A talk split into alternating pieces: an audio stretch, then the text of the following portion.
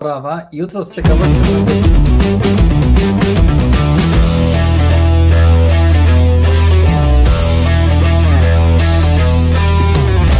W Radiu Algorytmia w każdy piątek o 3.12.48 sekund w pobudzający, przyjemny sposób rozmawiamy o pożytecznych rzeczach w zarządzaniu i sprzedaży.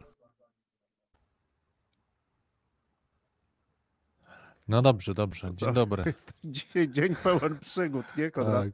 Przygoda pierwsza, czyli nasza rakieta wystartowała o parę e, sekund albo kilkanaście sekund e, później. No ale tak jak wspomniałem, jak e, w trakcie przyszykowań, kiedyś musi być ten pierwszy raz. Mam nadzieję, że słuchacze nas słyszą i to ten odsłuch nie jest zakłócony. Wszystko Tak czy inaczej.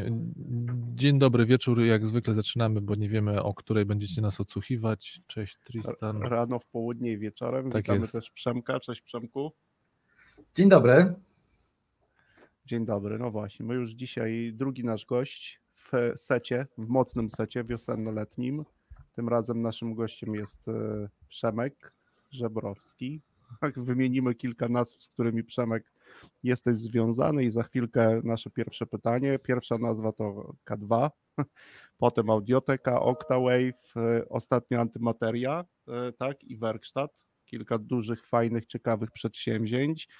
E, Nie będę tutaj zdradzał jeszcze wszystkim słuchaczom, bo bardzo ciekawe początki masz Przemek swojego życia zawodowego.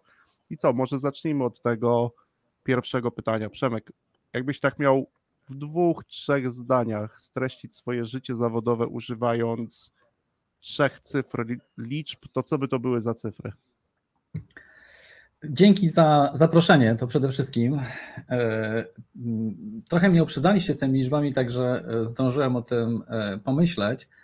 I te liczby to będzie 50. M, Przypomniałem sobie, że w liceum przeczytałem historię, już nie, nie, nie pamiętam, czy to był Baudelaire czy Rimbaud, któryś z tych francuskich poetów e, pisał e, wiersze Zdaje się, że mniej więcej do e, 30 roku życia, a później się zabrał za handel bronią. A, mój ulubiony, to Baudelaire. Baudelaire. Baudelaire. No i właśnie miałem, jak e, e, dorastałem, taki pomysł, że ja będę pracował do 50, a później się właśnie zajmę e, pisaniem e, wierszy, także to będzie to e, 50, a później 10, 10, 10, mm, bo tyle mniej więcej e, od czasu, kiedy zawodowo się zajmuję e, e, czymkolwiek po skończeniu, właściwie zacząłem w trakcie studiów pracować, 10 lat plus minus branży finansowej, 10 lat w marketingu i reklamie, no i 10 lat mniej więcej już tam nie separując tego na miesiące, tygodnie i dni, w robieniu różnych rzeczy z własnymi markami, bez wspólników, samemu. Okej. Czyli 50 i dwie dziesiątki, dobrze usłyszeliśmy? Trzy. Nawet 10, trzech 10, to 10. słyszałem. Trzy. I trzy dziesiątki. Okej. Dobra, czyli 50 i 30. Przemek, a jak to było? Bo wiesz co, my mamy taką obserwację i wiem, że wśród słuchaczy są również ludzie, którzy są finansistami. My już zauważyliśmy na przykład jakąś korelację w sprzedaży, nawet tego, o czym my często mówimy z naszymi e, i też współpracownikami, ale też już z firmami, z którymi współpracujemy, że bardzo często taki poukładany, procesowy przekaz trafia do finansistów. A jak to było u Ciebie z tym początkiem tych 10 lat w branży finansowej? Pochwal się, gdzie zacząłeś, bo to było bardzo ciekawe. Zacząłem nietypowo. Zacząłem e, jako urzędnik państwowy e, w Ministerstwie Finansów. Załapałem się jeszcze na taki zupełnie pionierski e, czas rządów tak zwanego pierwszego Balcerowicza. I trafiłem do departamentu, który zajmował się wtedy próbą reorganizacji komercyjnych banków, które dosłownie przed chwilą tak naprawdę były oddziałami Narodowego Banku Polskiego. Także mogę powiedzieć, że uczestniczyłem w jakiejś takiej z dzisiejszej perspektywy prawie trudno wyobrażalnej, pionierskiej pracy związanej z tym, żebyśmy mieli e, e, po 1989 roku e, w miarę normalnie funkcjonujący system bankowy. Czyli uczestniczyłeś wprost w transformacji. Tak, tak, ponad Chyba 4 trzeba rzecz lata nosiłem, no, no wiesz, jakby ta, to uczestniczenie to powiedzmy, że dużo powiedziane. Tak naprawdę nosiłem e, e, teczkę za dzisiejszym prezesem banku City Handlowy, czyli Sławomirem Sikorą. Wtedy był dyrektorem departamentu. Stefan Kawalec, ówczesny wiceminister, to inny bohater tamtego czasu. Także uczyłem się branży od wielu osób, które dzisiaj gdzieś tam są wysoko w różnych strukturach bankowych, no bo to były czasy pionierskie, mieszali się konsultanci, słynne brygady Banku Światowego, e, e, banki inwestycyjne, pierwsze prywatyzacje, Bank Śląski, później WBK, reorganizacja tych mhm. banków, powstanie PBK, BPH, no mógłbym długo opowiadać, bo mam to cały czas mhm. jeszcze jako młody człowiek to bardzo mocno chłonąłem.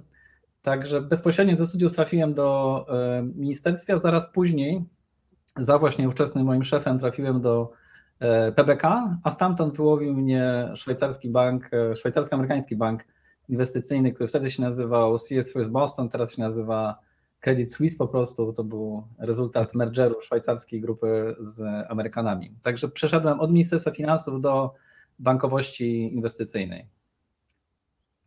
Bardzo, bardzo ciekawy fragment.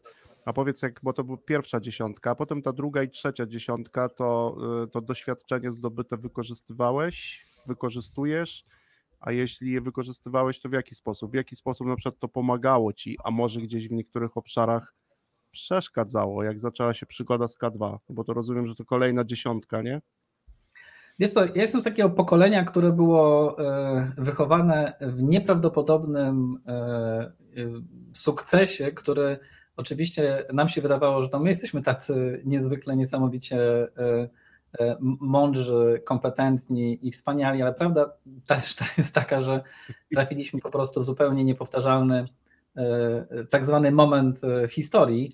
I to, czego mnie nauczono w banku, a było łatwo, bo wiesz, przyjeżdżasz na interwiu do Londynu, do Heathrow, przyjeżdża do ciebie kierowca i otwiera drzwi do Jaguara, później e, trafiasz na jakieś e, e, spotkanie do najlepszego hotelu, w międzyczasie doznajesz zaszczytu bycia zaproszonym na jakieś ważniejsze obrady zarządu, gdzie na pytanie, co robi ten facet w Liberii, ktoś ci grzecznie odpowiada, że to nie jest facet w Liberii, tylko to jest butler, który zajmuje się serwowaniem posiłku w trakcie ważnego posiedzenia.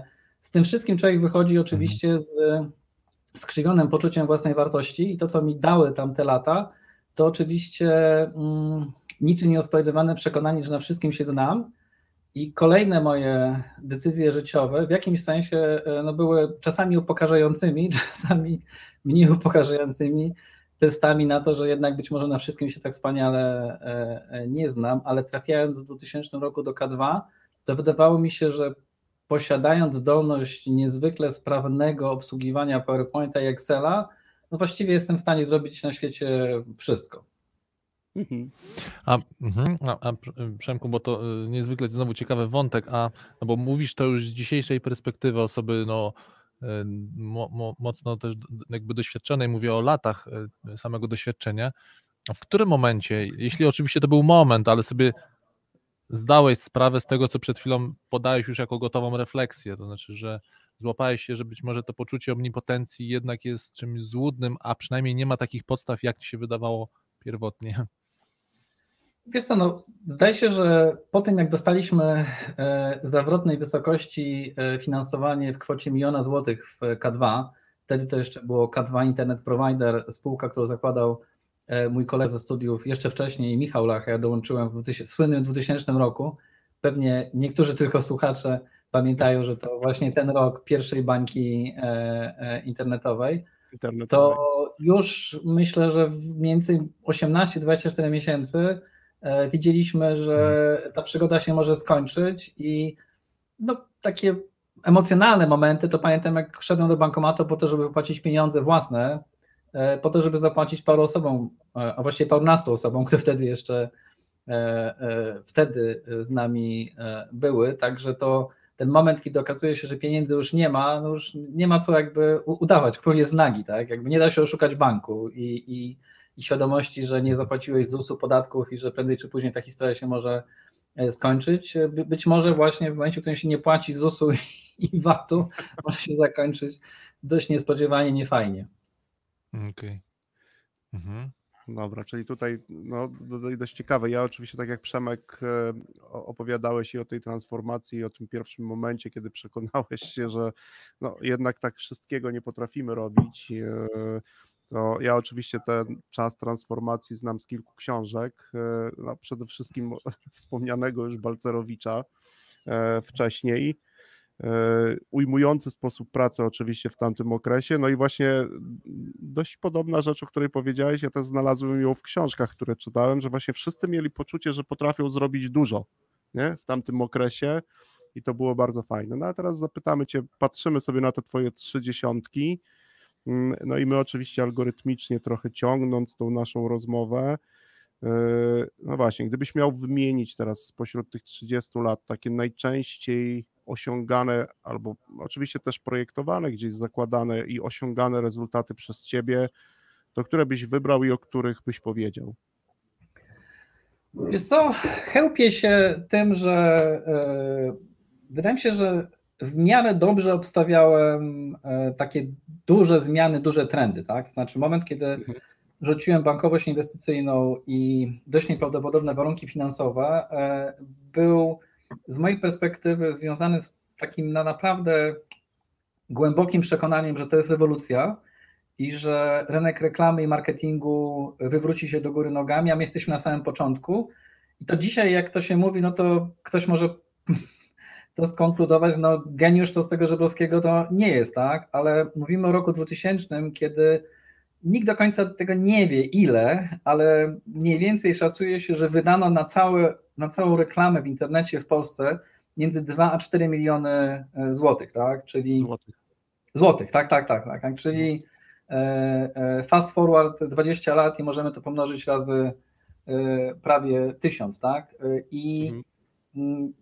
to mnie nie, nie zmyliło i też robiąc różne inne rzeczy, miałem wrażenie, że jakoś takie wyczucie trendu i, i zmiany, wydaje mi się, że jest e, w takim życiu i zawodowym, no, szczególnie jak robi się coś samodzielnie, e, niezwykle e, istotne.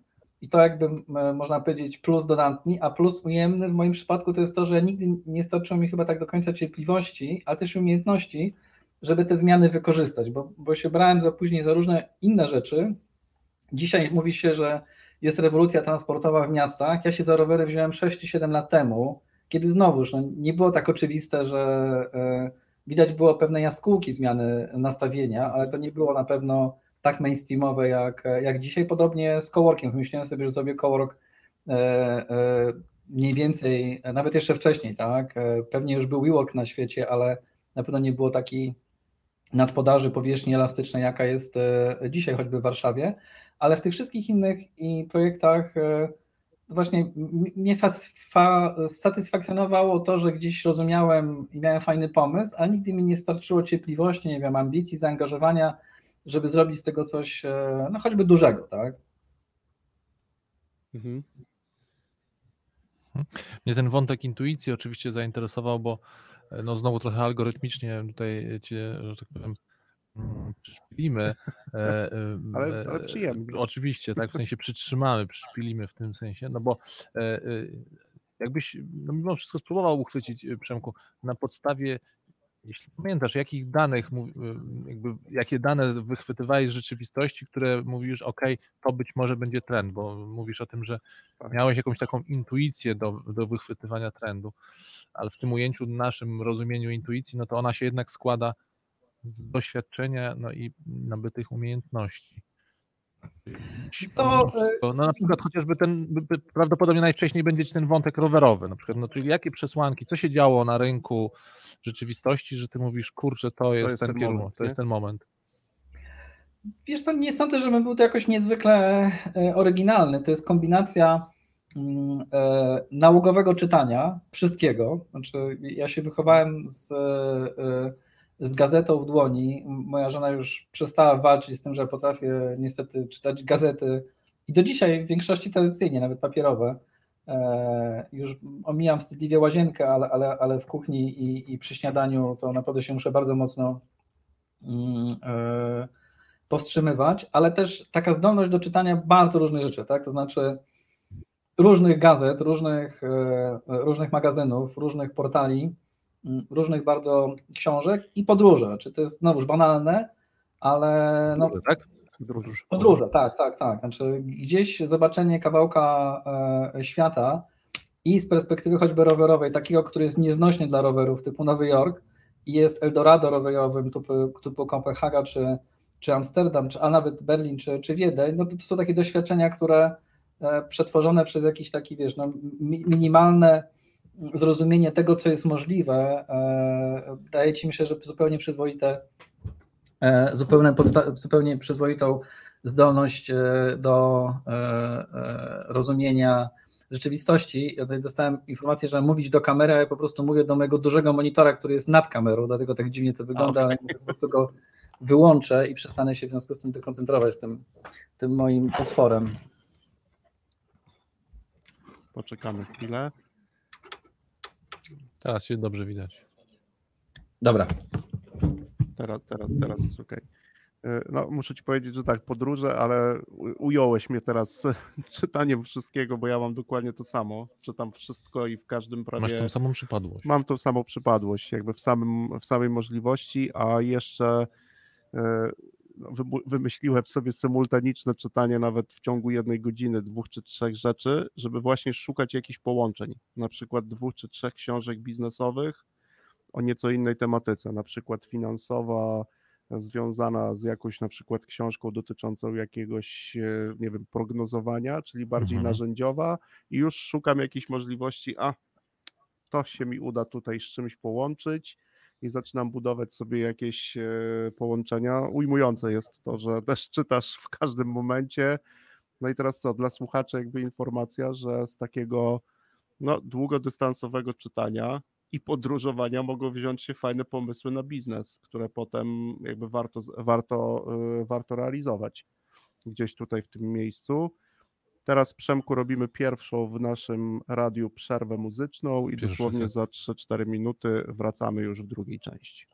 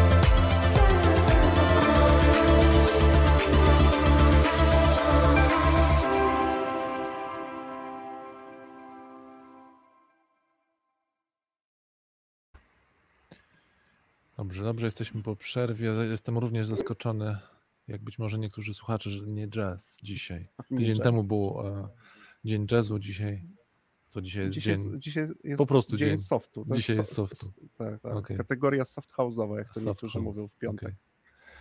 Przemku, strasznie nas jeszcze jedna rzecz zainteresowała, od razu chcemy e, od tego e, zacząć. A jaką teraz książkę czytasz? Albo książki, jeśli to jest też podobnie jak Tristan, wielowątkowo. Słuchaj, czytam taką dosyć, mm, mm, myślę, że mało popularną em, historię. To się nazywa mm, Under the Blue Sky chyba. To jest książka em, o, poświęcona takim jakby ujęciu trochę historycznym, trochę Aha. socjologicznym Holandii. Spróbuję odpowiedzieć na pytanie, e, jak takie ważne wartości, które są w takim jakby ich mainstreamie e, poprawności politycznej typu równość, e, wolność itd., itd., jak one tak naprawdę się zmieniały i co dzisiaj e, dla e, przeciętnego Holendra mogą znaczyć i też jakby co się może z tym takich ich, ich spoiwem społecznym e, wydarzyć e, na przestrzeni pewnie no, bardziej po 10 niż parunastu lat. A mnie rzeczywiście Holandia jako Mhm. mi- miejsce dość e, ciekawi nie tylko z powodów rowerowych. Okej. No właśnie, te rowerowe, te rowerowe wątki mm, mm, tutaj e, siłą rzeczy prom, żeby się nimi zająć. Ja zresztą dzisiaj e, zapowiedziałem naszą audycję na LinkedInie takim sformułowaniem, że na pewno no właśnie, ja dzisiaj też chciałem się wybrać do pracy rowerem, ale mnie na przykład pogoda dzisiaj mówię nie, stop. Chociaż rzeczywiście jeździłem już nieraz i w taką pogodę, ale do, do, do czego zmierzam? No bo y, wiemy, mm, Przemku, że ty, dla ciebie rower to nie tylko środek transportu. Dla ciebie, no właśnie, już wspomniałeś to e, poprzez ten środek transportu, mówisz o pewnej, no właśnie, filozofii, pewnym ujęciu przemieszczania się w ogóle po mieście, konceptu miasta. Możesz troszkę więcej o tym powiedzieć, co ciebie w, no nie wiem, zafascynowało? Trochę być może połączyć to z tym wątkiem holenderskim, o którym wspomniałeś. Wiesz co, zafascynowało mnie y, takie właśnie y, nagłe zrozumienie, że y, są miejsca na świecie, w których da się sympatyczniej żyć i to sympatyczniej żyć w rozumieniu robienia czegoś dobrze i dla siebie, i dla innych. Myślę, że z wiekiem, nie Okej. wiem jak u Was, ale ten, takie poczucie, że nie jest się zupełnie samotną wyspą albo e, samemu sobie nie jest się sterem, okrętem i żeglarzem mi coraz bardziej towarzyszy. I zdałem sobie sprawę, że taka prosta zmiana, e, to znaczy, że jeżeli mam do przejechania 8-10, e, a jak mam lepszą kondycję, to 12 km w jedną stronę, to że e, A, e, najpewniej rowerem dojadę gdzieś szybciej, B, poprawię sobie zdrowie, C, poprawię zdrowie innym, bo nie będę produkował e, spalin. I jak o tym pomyślałem, wydawało mi się to po prostu no tak oczywistą oczywistością, że złapałem się za głowę i stwierdziłem tak, jakby nie ma powodu, Mhm. dla którego Warszawa, a też i pewnie Łódź, Wrocław i wszystkie inne większe e, miasta nie mogą stać się ciut bardziej e, rowerowe. Dzisiaj ten procent ruchu takiego codziennego wykonywania na rowerach to są małe procenty. Mm, Szacuje się, że w Warszawie to jest nie wiem, 7 czy 8%. E, I zacząłem się tym jakby interesować najpierw właśnie w kontekście samego produktu, stąd ten pomysł na antymaterię, na rowery lekkie, miejskie, niewyczynowe, niesportowe, tylko takie właśnie do codziennej jazdy. Ale zacząłem też czytać, skończyłem takie krótkie studia online, gdzie w Amsterdamie, znaczy online, ale robione przez e, e, Uniwersytet Amsterdamski i zdałem sobie sprawę, że mm, to była naiwność, to znaczy o ile ciekawe jest spostrzeżenie, że to nie chodzi o ścieżki w przypadku polskim, tylko chodzi o nasze Mhm. ego i o przekonanie większości osób, że mm, nie wypada po prostu kierownikowi, dyrektorowi, a już na pewno tak, w banku, nomen omen, właśnie przypominając historię my o finansach, przyjechać na rowerze do pracy i że my jak mówimy, dlaczego nie jeździmy na rowerze, to właśnie nie gniewaj się tutaj, ale powiem, tak, bo pogoda, bo, bo nie ma ścieżki, ale tak naprawdę nam się po prostu przede wszystkim albo nie chce, albo trochę się tego roweru wstydzimy. E, Wiadomo, że my wszyscy jesteśmy e, społecznie jednak e, w naszych głowach e, pochodzimy raczej od szlachty i ziemiaństwa, a nie od chłopów, chociaż statystyka by wskazywała na to, że jest kompletnie e, Znaczy, bardzo mało że jak tu siedzimy w trójkę, żeby któryś z nas miał realnie krew ziemiańską, czy, czy, czy już w ogóle arystokratyczną, ale że w tym wszystkim jest jednak realny problem polegający na tym, że nasze miasta nie są idealnie, czy w ogóle nie są jakby, że ścieżka to jest jakby połowa sukcesu, że jakby w takiej mhm. Holandii mało kto e, ma świadomość, że na przykład to jest szokujące, a propos lubicie liczby, tak, że 50% podróży pociągiem, takich codziennych, średnio w Holandii, która ma świetną też sieć autostrad i, i nie tylko y, też dobre połączenia kolejowe, zaczyna się od roweru, tak? Czyli mhm. mówimy de facto o zupełnie innej filozofii nawet budowania miasta. Znaczy, mhm. tam nie da się po prostu z powodów planistycznych i, i tego, że nie mają tyle lat doświadczeń i mądrości w sobie, zbudować czegoś takiego, jak myśmy zbudowali wokół Warszawy, czyli obważanka e, miejscowości, e, e, domów, które się rozlewają po paręnaście kilometrów od centrum, gdzie właściwie nie ma innej alternatywy niż samochód. Ja się nie dziwię, że ktoś mieszkając pod Konstancinem nie będzie jeździł 15 km do centrum dzień w dzień, bo nie będzie jeździł po prostu. Ale to jest efekt taki, że on nie może przejechać 3 km do stacji Konstancin, gdzie jest pociąg i nie może w wygodny sposób albo zostawić tam roweru, albo nawet go wsadzić do, albo go pociągu i jechać mhm. do centrum. Mhm. mhm. Ja obserwuję to, to, no bo faktycznie tutaj się zgadzam z Tobą, Przemek, bo chociażby Izabelin, który gdzieś jest tam w zakresie mojego zainteresowania, ale tam już to, też dopiero po wielu, wielu latach teraz powstała ścieżka rowerowa, no, którą już prawie dojedziesz do granicy tam z Warszawą, z Warszawą Bymowo. No oczywiście pod kątem też trochę tych zmian, że tam za chwilę ma metro się też gdzieś pojawić, mhm. no ale i jakby ilość prac, które musiały być wykonane, żeby to tam stanęło i ilość rozmów i innych rzeczy, no faktycznie lepiej jest wcześniej zaplanować niż potem to wszystko e, zmieniać. E, ja chyba też 4 czy 5 lat temu w ogóle zarzuciłem podróż samochodem a to, co mnie cieszy w tej części rowerowej, chociażby tak jak, e, bo ja jeżdżę rowerem od ciebie, mniej więcej od dwóch lat.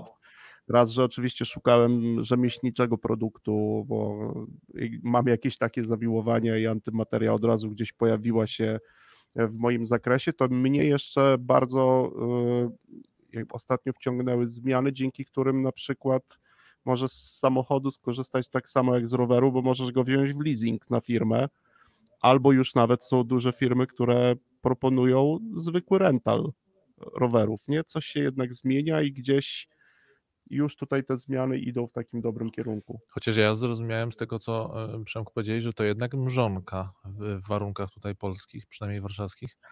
Tak no, to tak zależy, wiesz, jakby... że... Mhm. Przepraszam, wiesz co, no trochę się, wiesz, jakby miałem w sobie na pewno jakąś taką rewolucyjną mm, chęć e, konwertowania wszystkich na rowery, ale z taką gorliwością tak zwanego nową róż, nową, nie, trudne słowo, kogoś to zaczyna. I później sobie zdałem sprawę, że nie, no, że no, jeżeli ktoś ma, nie wiem, e, do przewiezienia e, codziennie dwójkę dzieci, to, mhm.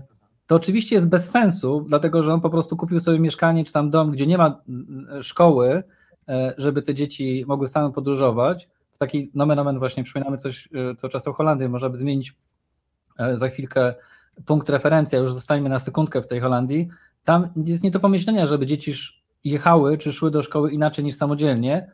W Warszawie standardem jest to, że dzieciaki są wożone, ale no z drugiej strony, jeżeli już ktoś ma ten dom, tak, właśnie gdzieś te 15 km od Warszawy, jedzie z dziećmi do szkoły w Warszawie, no, no on nie będzie z nimi jeździł rowerem transportowym, e, nawet elektrycznym, po prostu, tak, jakby nie, da się wszystkich skonwertować, ale z drugiej strony, jeżeli ktoś e, mieszka w Warszawie i wsiada do samochodu po to, żeby zrobić zakupy, które są 3-4 km od domu albo gdzieś odwiedzić znajomych, no to wydaje mi się, że to jest idiotyzm, taki po prostu gruby idiotyzm, nie? No tutaj mam znajomego na osiedlu e, swoim, to jest Warszawa Bymowo, co prawda to są ludzie wolnego zawodu, także jeszcze do tego i malarze, artyści, fotograficy, ale oni przez, ja miałem z nim dość ciekawą dyskusję, którą też tutaj przywołuję w trakcie dzisiejszego naszego spotkania, bo to jest człowiek, który i rodzina, która nie korzysta z samochodu, ma trójkę dzieci i pierwszy raz u niego zobaczyłem rower transportowy z prawdziwego zdarzenia, który służy do tego, żeby 8 i 6-letnie dziecko transportować w mieście. I byłem pod dużym wrażeniem, wiesz, wygody, mhm. sposobu poruszania się. Oczywiście, jak wymienię e, bo ten rower był produkcji holenderskiej, bo oni tam są do tego przyzwyczajeni, ale tym, czym mnie ujął e, wtedy, kiedy mi o tym opowiadał, to opowiadał mi o wakacjach. Może to też Przemek na takich wakacjach byłeś, bo on mi opowiadał o wakacjach, które w Holandii spędzili tylko i wyłącznie na rowerach i jechali wyznaczonymi trasami do tego, gdzie nawet domy są po drodze i tylko zatrzymujesz i wszyscy jeżdżą na rowerach. Wakacje na rowerze, oni byli dwa miesiące i zwiedzili całą Holandię jeżdżąc swoimi rowerami. To dla mnie niewiarygodne. Takie doświadczenie, które w tym jest. No dobra, to. Taka turystyka rowerowa, wyższe poszczenią, wiesz, mhm. jest popularna e, nie tylko w Holandii. Do tego stopnia jest popularna na przykład w Niemczech, że mało kto wie, że organizowane są, wyobraźcie sobie, wycieczki dla Niemców po Polsce, rowerowe. Ale jako e, ciekawostka, że tutaj się nie da jeździć, czy że jednak nie, nie, nie, nie, nie. Oczywiście tam, jak czytasz te jakby wiesz, informacje, to oni e, czasami narzekają, ale no, ta infrastruktura się poprawia i po prostu korzystając trochę z sentymentu, trochę korzystając z tego, że tych ścieżek i dłuższych tras rowerowych e, typu Green Velo na przykład, fantastyczne, ale też i inne, jest więcej. Oni po prostu przedłużają sobie swoje ścieżki, czy tam swoje trasy, które mają e, e, oczywiście opracowane w dużych e, ilościach u siebie, na przykład na rozciągnięcie czegoś, co się zaczyna gdzieś w ich, ichniejszym Szlezwiku Holsztajnie i na przykład ciągną tą trasę później gdzieś w okolicach Szczecina, Świnoujścia aż do Trójmiasta, tak? Czyli jakby robią sobie dłuższą podróż wzdłuż Bałtyku. Okay. Dobra, to my teraz rowerowo zmierzamy do y, kolejnego naszego ulubionego przez nas algorytmicznego pytania. Tego nie znasz, trochę Cię zaskoczymy, y, bo kilka rzeczy udało Ci się osiągnąć w życiu zawodowym. Na razie o to życie prywatne nie pytamy, pytamy o życie zawodowe. I teraz takie pytanie, które my lubimy bardzo w algorytmicznym radiu, lubimy w algorytmii. Przemek, co robisz albo powinieneś robić, tak uważasz, żeby nie zrobić, żeby nie osiągnąć? Żeby nie osiągnąć. Żeby nie osiągnąć, tak. Wiesz co, no to kierunku. wydaje mi się, że yy, yy, po prostu zająć się rozkminianiem, tak? Zająć się mhm. roztrząsaniem problemów, zająć się yy, analizowaniem wszystkich scenariuszy, możliwości, E, po prostu e, coś, co się nazywa chyba ładnie w języku e, obcym, chociaż spolszczonym, paralyzing by analyzing, tak? To mhm. zdarzyło mi się parę razy w życiu w taką ślepą uliczkę zabnąć i to jest rzeczywiście chyba najskuteczniejsza w moim przypadku metoda, żeby nie zrobić. Mhm. Czyli analizujemy, analizujemy, tak nas wciąga samo analizowanie, że o robieniu zapominamy.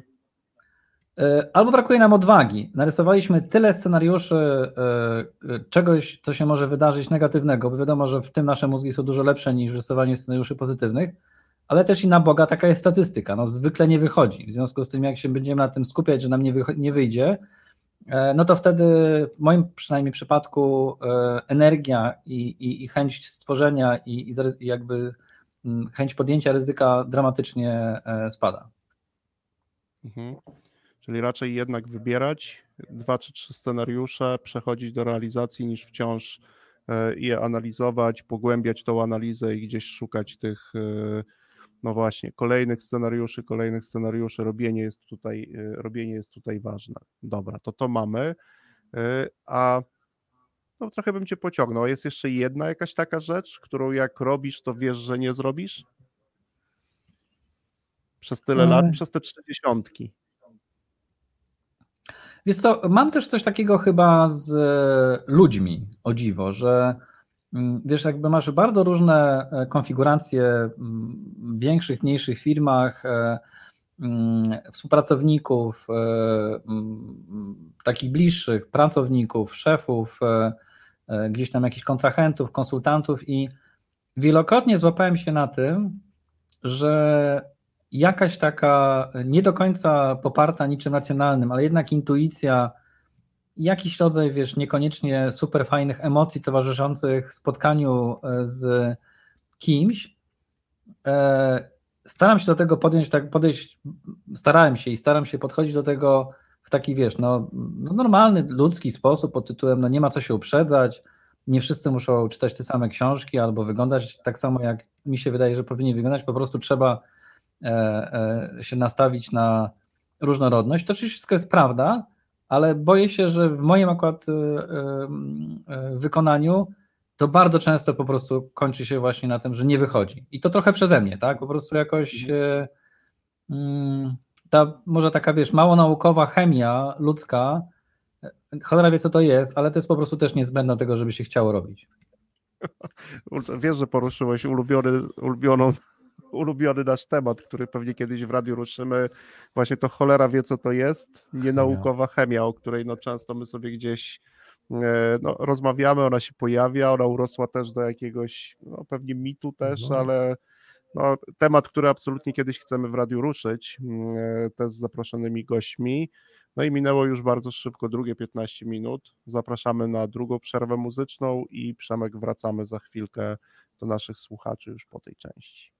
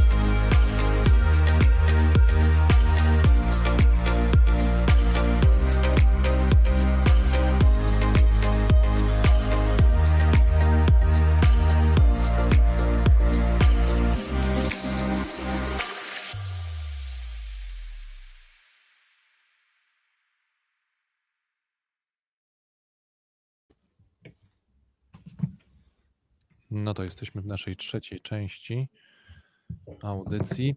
E, Przemku, to e, wiesz co, my wracamy na tor algorytmiczny. E, pytaliśmy Cię, zbierając całe trzy dziesiątki z, twojej, z twojej, Twojego doświadczenia zawodowego, padło pytanie, co robisz, co zrobić, aby na, na 100% nie, nie zrobić. No i teraz pewnie to Cię nie zaskoczy, ale zadamy inne pytanie, mianowicie już teraz pytanie brzmi, a gdybyś znowu na, w oparciu o swoje trzydziesiątki, to co mm, robiłeś, co wiesz, że warto robić, co znowu na 100%, czy to zbliża nas do 100%, że, że wychodzi, że zrobimy, że zrobiłeś. Mhm. Co, to będzie tak naprawdę trochę odbicie lustrzane e, tego, o czym mówiłem e, przed chwilą, e, o czym rozmawialiśmy. Mhm.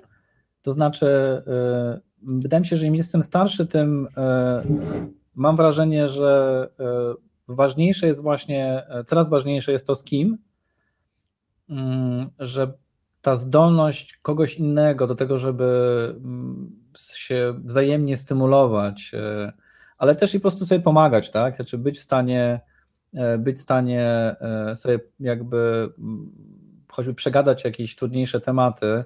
Ja teraz jakby prowadząc takie biznesy, gdzie właśnie realizuję niby marzenie i robię coś bez, udziału, bez udziałowców, bez wspólników e, samemu, to łapię się mhm. na tym właśnie, że e, to nie jest do końca zgodne z moimi potrzebami i osobowością. A druga sprawa to też znowu być może związana. Zgodne, bo nie jest zgodne, bo brakuje ci tych wspólników, brakuje tak, ci ludzi. Tak, tak, zdałem sobie sprawę, że wiesz, że, że się jakby E, jednak chciałem uwolnić od tego, e, ale no to tak jak pewnie wiesz, e, wiele z naszych jakichś takich naiwnych przekonań związanych z tym, że jak coś zmienimy, to wszystko się nagle za różowi i będzie wspaniałe. Okazuje się, że partner, czy to w życiu, czy, czy, czy w biznesie, to jest rzecz absolutnie jednak w moim przekonaniu niezbędna. I to nie jest oczywiście równoznaczne z tym, że ten partner e, musi być zawsze idealnie odpowiadający naszym e, wyobrażeniom, bo my często też po prostu nie wiemy, czego e, potrzebujemy i nie, zagłębia, nie zagłębiając się dalej w jakieś potencjalnie mm, rażące płcizną wątki psychologiczne, no to, to, to, to po prostu sama wartość kogoś, kto nam nie jest jakby zupełnie obojętny, idzie w tym samym kierunku, E, jest nie do przecenienia. A druga rzecz to jest jakby związana z jakimś takim elementarnym sensownością tego, sensownością tego co, e, co robimy. Myślę, że mm, pewnie słucha, mam nadzieję, że słuchają nas różne osoby, e, ale mm, też nie chcę, żeby zabrzmiało to jakoś tak zupełnie mm, oderwane, jako oderwane od rzeczywistości, ale że z wiekiem, szczególnie kiedy człowiek no, ogarnie jakiś taki rodzaj tych, tych potrzeb takich ekonomicznych, no to zdecydowanie e, mocniej, moim zdaniem, wybrzmiewa w takim codziennym pytaniu się, po co wstawać, ten element e, jakby sensowności e, poza skutkami ekonomicznymi tego, czym się, czym się zajmujemy. I tak jak rozumiem, też mm, poza skutkami ekonomicznymi, ale też wykraczającymi poza Twoje potrzeby, tak? Zrozumiałem ten wątek też rowerowy, że no to nie o rowery same w sobie chodzi, ale na przykład o ten wątek społecznego, E, na przykład konstruowania miast, w ogóle spędzenia czasu, bo, bo, bo rozumiem, że to tak, to jakby sprawdzam, jak to tobie... Jak najbardziej. Ten aspekt, aspekt jakby zdolności do myślenia nie tylko, wiesz, o, o, o sobie, ale właśnie o, o grupie, nie chcę, wiesz, tu jakichś takich bardzo dużych słów używać, typu społeczeństwo, ale, ale zdecydowanie e, ten jakby taki właśnie e, szerszy kontekst, czy, czy, czy, czy ogólnie jakieś takie poczucie sensowności no, mi akurat jest bardzo potrzebne. Okej, okay. mhm. ale wspomniałeś w, pierwszym, w pierwszej swojej odpowiedzi, że to trochę tak jak lustrzane, e, że na pytanie, co zrobić, aby na 100% zrobić, że to lustrzane odbicie, a wcześniej na to pytanie mówiłeś, że takie zapętlenie się w analizach było, byłoby tym czymś, tak, tak. co, to, nie to, to... to, czy przez analogię w związku z tym brak analiz byłby tym czymś. Może zbyt wielu analiz. Albo, no właśnie. Nie, nie, oczywiście, że wiesz, no, warto e, mieć jakoś, e, e, no, z grubsza rzecz biorąc, jak, jak, jak, jak, jak mówi słynne powiedzenie, jakby, no, że jak wiesz, nie wiesz, gdzie, gdzie idziesz, to się nie zorientujesz, czy gdzieś doszłeś, czy, czy nie, ale wydaje mi się, że wiele osób, to, to, to pewnie znowuż jakby jest jakiś taki, nie wiem, wstęp do pewnie trzech czwartych książek e, e, autoporadnictwa, ale po prostu to jest, e, myślę, że powszechnie już chyba dzisiaj przyjęta prawda, że bardzo często ludzie się zatrzymują w połowie drogi i brakuje im po prostu konsekwencji i wytrwałości i że jak popatrzy się na sukcesy, nawet jeżeli ktoś chce mierzyć po prostu sukcesy w prosty sposób, typu pieniędzy, mhm. pieniądze, to że jakby taka e, żmudna, rzemieślnicza konsekwencja w tym, co robimy, tak? Czyli jakby budowanie swoich kompetencji dzień po dniu, poprawianie swoich umiejętności, budowanie sieci kontaktów, po prostu trzymanie się kursu jest po prostu najlepszą drogą do tego, żeby osiągnąć e, sukces e, w czymkolwiek. Tak? Ja nie jestem dobrym przykładem, bo mam jakieś ADHD i robię e, tak jak już mówiliśmy o tych liczbach, tak, jakby w sumie przez 30 lat robiłem trzy zupełnie różne rzeczy, ale to też powoduje, że w każdej z tych rzeczy mogę powiedzieć, w każdym z tych obszarów pewnie jakoś mógłbym powiedzieć, że pozostałem do, w pewnym zakresie niespełniony, tak? Znaczy myślę, że gdybym wytrzymał w tej bankowości kolejne 10 lat, to, to coś tam, a gdybym w K2 siedział kolejne 10 lat, to pewnie też coś, e, coś jeszcze e, innego, ale zdecydowanie fajnie jest e, coś poanalizować, ale później po prostu kurczę trzeba konsekwentnie i uczciwie oddać czemuś czas i, i energię. Ja teraz tak trochę się przysłuchuję z boku, jak sobie rozmawiacie i muszę ci powiedzieć, Przemek, że bardzo się dobrze czuję w trakcie tej rozmowy, bo jakby po pierwsze mówisz o takich e, rzeczach, które też na przykład usłyszeliśmy od Piotrka w zeszłym tygodniu.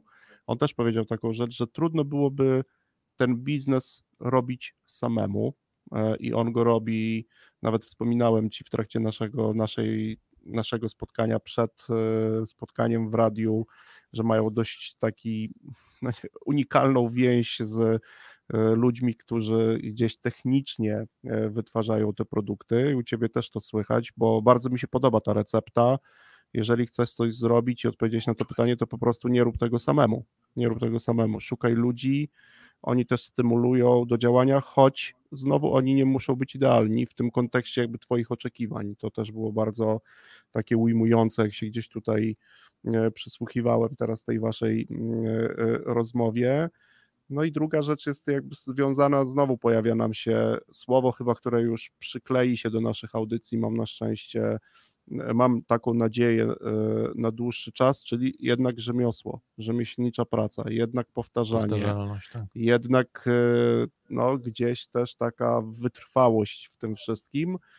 Chociaż ja akurat jak Cię słucham, cieszę się z tych Twoich dziesiątek, że gdzieś pomiędzy tymi dziesiątkami zmieniłeś i na przykład nie zostałeś na 30 lat w finansach, bo może byśmy dzisiaj rozmawiali z ministrem finansów, albo szefem jakiegoś dużego banku, a tak jesteśmy w stanie i rozmawiamy, Przemek, e, z, z Tobą i masz doświadczenie w marketingu, w budowaniu dużej firmy, bo jednak dzisiaj K2 to już jest, to już jest holding, to już jest pewna firma, można nawet po, powiedzieć, że już pracuje set ludzi w niej, tak, i to, to też są, a do tego gdzieś mały biznes, który jest ważny. I kusi mnie, żeby Ci zadać takie pytanie, czy wiesz i znasz, jak zbierzesz sobie z tych trzech dziesiątek różne doświadczenia, taka rzecz, którą robiąc, wiesz, że zrobisz, ale dla ciebie ona jest najrzadsza, czyli wykonywałeś ją najrzadziej, chociaż mimo tego, że wiedziałeś, że skuteczna. Słuchaj, e, rozumiem, że dziś powoli zbliżamy się do końca, tak? Nie, znaczy tej części ze słuchaczami jeszcze, jeszcze troszkę czasu mamy, a, a potem oczywiście... Wiesz, jakoś pomyślałem o jakiejś takiej, e, wiesz, klamrze, bo zacząłem od tego e, Bodlera e, i miałem taki epizod w swoim życiu, gdzie odszedłem z K2 i to, to, to, to, to 50 lat na aktywność zawodową i później robienie innych rzeczy, to ja się nie wygłupiałem. Ja miałem właśnie chyba z półtora roku, gdzie przede wszystkim pisałem wiersze. Mhm. I jeżeli chodzi o rzeczy, które mi wychodzą, to to mi e, sprawia olbrzymią przyjemność. Wychodzi mi średnio, bo niestety e, Pan Bóg mi różne rzeczy dał, ale jakiś taki niezwykłego talentu mm, e, akurat do wierszoklecenia to mi chyba nie dał, chociaż wydaje mi się, że też nie jestem kompletnym fajtułapą, ale z wierszami, czy w ogóle z taką wiesz, działalnością o charakterze trochę twórczo-artystyczną jest właśnie dość niezwykła e, z mojego przekonania e, przypadłość i tego się nie da powtórzyć moim zdaniem w biznesie. To znaczy, jeżeli jakoś powieje, wiesz, taki e, święty wiatr i, i nagle do twojej głowy przychodzi, to wiele osób o tym mówi i też słyszałem o tym od tych, którzy malują, od tych, którzy piszą, że nagle się coś widzi albo, albo rozumie, czy tam słyszy i wie, że to zrobisz, tak? Po prostu to do ciebie płynie. Nie musisz tak mhm. naprawdę, znaczy no pewnie to jest tak jak wiesz, ze słynnym powiedzeniem mojego e, dzisiaj następcy e, w zarządzie K2 Pawła Wójca, który ma taki powiedzonko właśnie, że overnight success, 10 years in the making. To myślę, że to też jest podobnie, że to, że do ciebie coś nagle przychodzi, to oczywiście nie jest związane z tym, że się urodziłeś geniuszem, tylko po prostu coś musiałeś przeczytać, coś musiałeś zrozumieć, coś musiałeś przeżyć, coś musiało do ciebie dotknąć, ale później ta sama, ten sam element twórczy jest po prostu niesamowity, bo do ciebie spłynie, tak? Po prostu Mhm. siadasz, nie wiesz tak naprawdę na jaki temat coś piszesz i, i nagle się pojawia 8 czy 10 e, e, linijek e, i, i fajne jest, kiedy czasami nie jest to kompletnie mm, coś bezsensownego i tego moim zdaniem niestety w działalności takiej biznesowej chyba się, no nie wiem, no może może nie wiem, wy jesteście specjalistami od sprzedaży, może zamknięcie jakiegoś dealu powoduje taką, taki rodzaj ekstazy, że, że to jest porównywalne z tą jakby frajdą, ale, ale w moim przypadku nie. Mhm. Ja tutaj akurat, e, jak wspominasz o różnych twórcach, no, ja mam dość podobne spostrzeżenia, bo się nawet gdzieś czyta i ci nasi autorzy, e, czy to poeci, czy na przykład pisarze, oni mówią, że oni na przykład żyją, wiesz, przygotowują się, jeszcze, jeszcze nie, nie napisali żadnej linijki, ale na przykład przez 6 lat szukają informacji do jakiegoś jednego tematu, nagle przychodzi dzień, stryk i w ciągu dwóch czy trzech miesięcy potrafią napisać rzecz, no oczywiście za którą niektórzy nawet już dostali Nagrodę Nobla litera, literacką, a szukali 6 czy 7 lat e, różnych materiałów.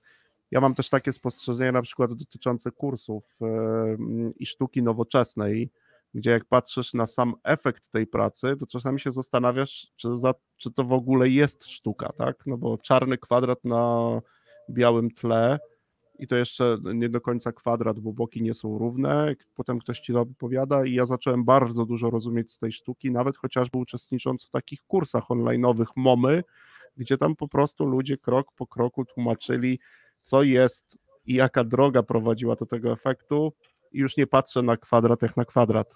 Nie? Gdzieś ten proces twórczy też tutaj jest e, e, taki ważny. No właśnie. A to z takiej poetyckiej, y, poetyckiej klamry tej naszej części, to y, strasznie mi się podobało, jak y, wiele tutaj z- zamieszania moim zdaniem zrobiliśmy w świecie poetyckim, mieszając kompletnie, bo nie o Baudelaire chodzi. Chodzi o Rimbaud, Artura Rimbaud, Ja powiedziałem on- szczerze, że albo Rembo, albo Odle, nie byłem pewien, także ja nic nie pomieszałem. a drugi był Verlaine, to oni byli parą, zresztą przecież Tak. Verlaine miał z tego powodu kłopoty. Kłopoty.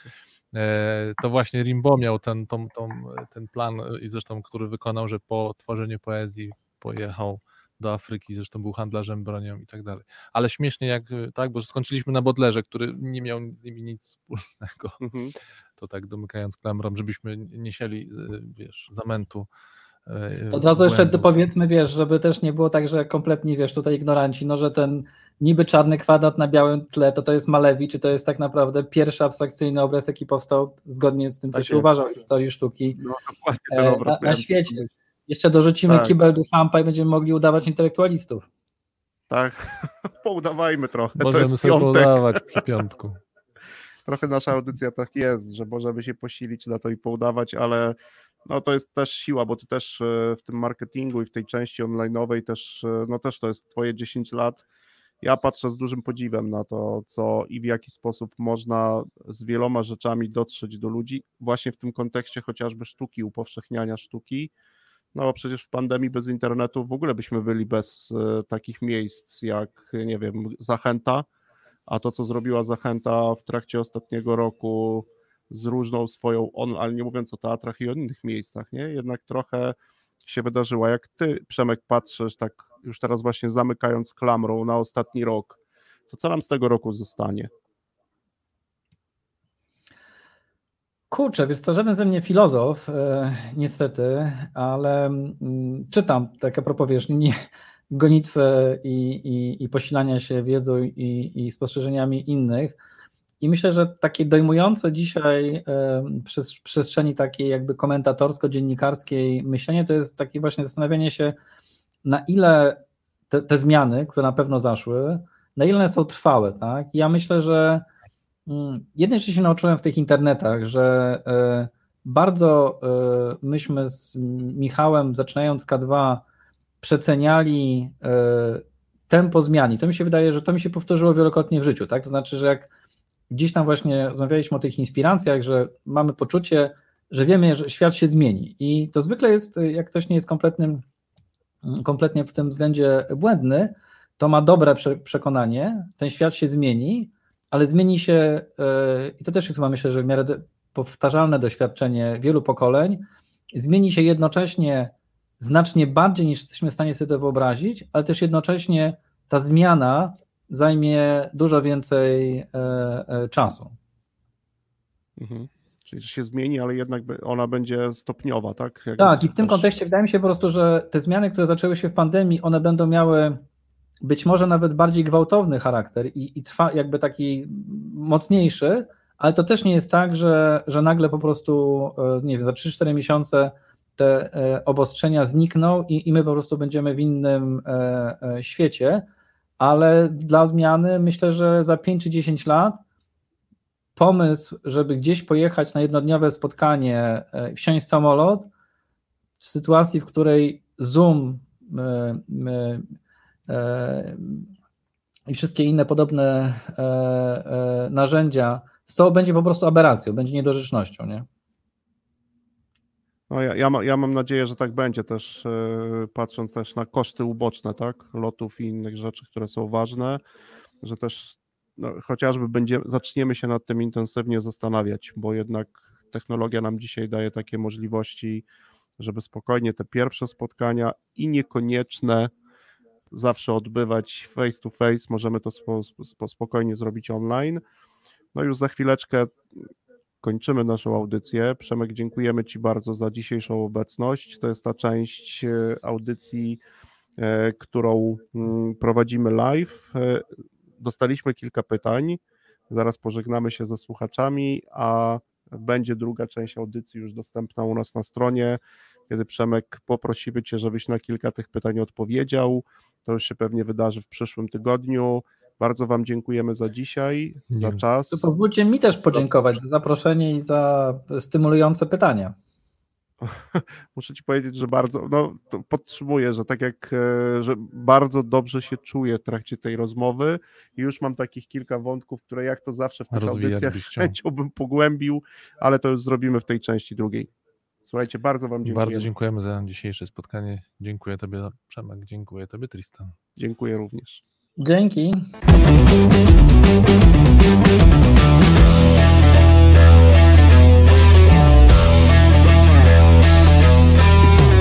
W radiu Algorytmia w każdy piątek o 3.12 48 sekund. W pobudzający, przyjemny sposób rozmawiamy o pożytecznych rzeczach w zarządzaniu i sprzedaży.